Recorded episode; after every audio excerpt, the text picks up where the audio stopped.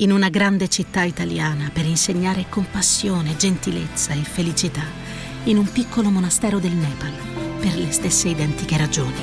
L'8 per 1000 all'Unione Buddista Italiana arriva davvero a chi davvero vuoi tu. Benvenuti a 360, un podcast che parla di benessere a 360 gradi. Ti è mai capitato di pensare che la felicità sia fuori portata, eh, come se eh, ti mancasse costantemente qualcosa, come se stessi facendo qualcosa di sbagliato. A me è capitato e dai messaggi che ricevo sui social ho l'impressione che questa sensazione sia molto più diffusa di quanto si pensi. Eh, nel mio caso c'è stato proprio un momento in cui ho capito che qualcosa doveva cambiare, che questa sensazione di insoddisfazione, di sopraffazione che provavo non era normale e che non poteva andare avanti così. L'ho capito tra l'altro quando eh, ho iniziato a fare fatica ad addormentarmi e all'inizio, le prime sere, pensavo che eh, fosse dovuto allo stress della giornata, ci sta che eh, uno abbia avuto delle giornate difficili e ci sta anche che uno non è che si addormenti appena mette la testa sul cuscino. Però dopo un mese che la cosa andava avanti ho capito che, eh, che c'era qualcosa che non andava. Tra l'altro non era insonnia perché non mi svegliavo di notte, era proprio che quando provavo ad addormentarmi avevo la sensazione che mi mancasse il respiro, come se eh, il mio corpo non lo riconoscesse più come un atto automatico e ovviamente più mi sforzavo di non pensarci e più poi ci pensavo. Ed è stato lì che ho capito che il mio benessere psicofisico doveva diventare una priorità e soprattutto che eh, non volevo perdere altro tempo. Io da quel momento ho cominciato a mettere in discussione tutto quello che stavo facendo, anche le persone che stavo frequentando, volevo proprio capire come mi facessero sentire. E ho cambiato lavoro, ho deciso di andare in terapia, ho cominciato a meditare e ho deciso che la mia felicità eh, dovesse essere la direzione verso la quale puntava poi la mia personalissima bussola. Um, io penso che i cambiamenti in generale non siano mai qualcosa di facile, però alcune volte sono necessari. E ci sono persone che cambiano vita da un giorno all'altro, del tipo che mollano tutto e decidono di scappare dall'altro lato del mondo. Nel mio caso invece i cambiamenti sono stati un po' più graduali, ho volta per volta ho abbandonato uh, determinate cose che mi portavo dietro e ne ho iniziate altre.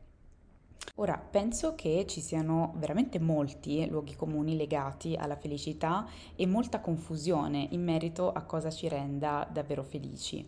E mm, spesso non sono le cose che pensiamo. I dati dimostrano che in realtà eh, vincere la lotteria, diventare ricchi non sono le cose che ci rendono felici, nonostante noi eh, possiamo pensare che, che lo siano. Infatti mh, c'è uno studio veramente fighissimo, eh, uno degli studi tra l'altro più fighi sulla felicità che siano mai stati condotti, perché è uno studio iniziato addirittura nel 1983 con l'obiettivo di capire tutti i fattori che condizionano la felicità di una persona nel corso della sua vita. Quindi praticamente uno studio che ha seguito delle persone nel corso della loro vita, uno studio durato anni, e anni, e anni.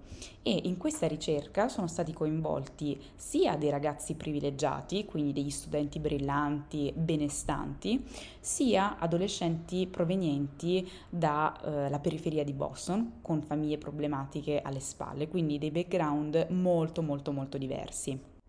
Questi soggetti sono stati intervistati ogni due anni eh, in entrambi i gruppi e gli sono state fatte delle domande sulla loro vita, sulla loro felicità e addirittura la loro salute è stata analizzata. Quindi praticamente sono stati inseguiti durante tutta la loro vita.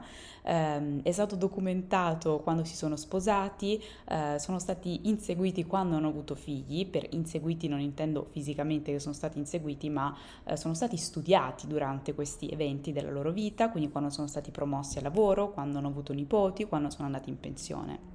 E pensate che uno dei partecipanti di questo studio è diventato addirittura presidente degli Stati Uniti, JF Kennedy. Ora, risultati di questo studio. I soldi non fanno la felicità. Quindi soddisfare le proprie esigenze materiali rende sicuramente ehm, più felice perché sono proprio esigenze materiali, ma dopo un certo punto, quindi superata una certa soglia, avere più soldi, quindi diventare più ricchi, non ti rende più felice. L'altro risultato super interessante riguarda il lavoro. C'è un malinteso che riguarda il lavoro e in effetti è un cliché che nessuno in punto di morte dica che avrebbe voluto passare più tempo chiuso in un ufficio, che avrebbe voluto investire più tempo eh, sul lavoro, che avrebbe voluto puntare di più sulla carriera ed è un cliché perché in effetti è vero. Le cose che ehm, in fin di vita rendevano le persone più orgogliose erano creare una famiglia, quindi coltivare delle relazioni familiari, crescere dei figli sani e in generale avere proprio delle relazioni forti e significative, non per forza delle relazioni sentimentali. Quindi quello in cui spesso investiamo più tempo non ci rende più felici. Lavorare di più, avere più soldi, accumulare beni materiali non ci rende più felici. Anzi, paradossalmente quello che ci rende più felici è proprio ciò per cui di solito sacrifichiamo il nostro tempo per dedicarci alle cose che ci rendono meno felici. E la cosa divertente, ma in realtà tanto divertente non è, è che la nostra mente non è in grado di capire spesso quello che ci fa stare meglio. Per me questa è una cosa pazzesca, cioè che facciamo continuamente degli errori di valutazione.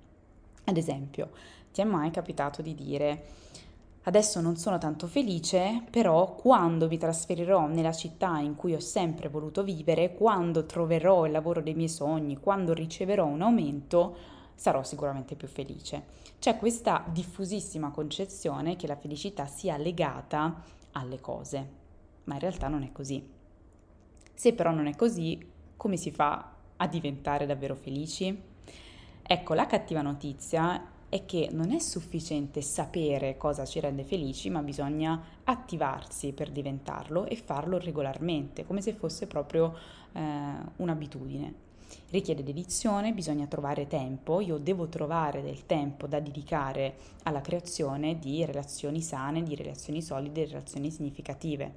Ora non so voi, ma a me è capitato tantissime volte di evitare degli appuntamenti a causa del lavoro, di eh, rimanere a lavorare fino a tardi e di perdermi delle occasioni per stare con le persone a cui volevo bene, ecco, non è detto che uno eh, debba per forza mollare tutto e poi dedicarsi agli altri, però è giusto che uno sappia che eh, quello che ci rende più felici, poi quello che ci fa stare bene a lungo termine, è proprio creare queste relazioni. E voglio tra l'altro precisare che questa, eh, per quanto possa sembrare una cosa banale, ehm, è supportata proprio dagli studi scientifici, è supportata da dati, è supportata da analisi. Ci sono tantissime cose che sono scientificamente provate eh, come azioni che aumentano il nostro benessere, che aumentano la nostra felicità, ad esempio praticare gratitudine ma anche parlare con persone che non si conoscono, anche apprezzare quello che abbiamo, anche focalizzarci sul percorso che stiamo intraprendendo e non tanto sull'obiettivo finale. Io so che queste cose suonano come piene di fuffa, ma in realtà eh, funzionano, in realtà veramente hanno un impatto positivo sul nostro benessere. Ora, quello che voglio dire in questo episodio è che cambiare si può, stare meglio, stare bene si può, non è facile, non è immediato, richiede sforzo, richiede dedizione, richiede tempo, però si può fare. L'altra cosa importante è che la nostra mente spesso ci inganna perché ci spinge verso cose che non è detto che ci rendano felici.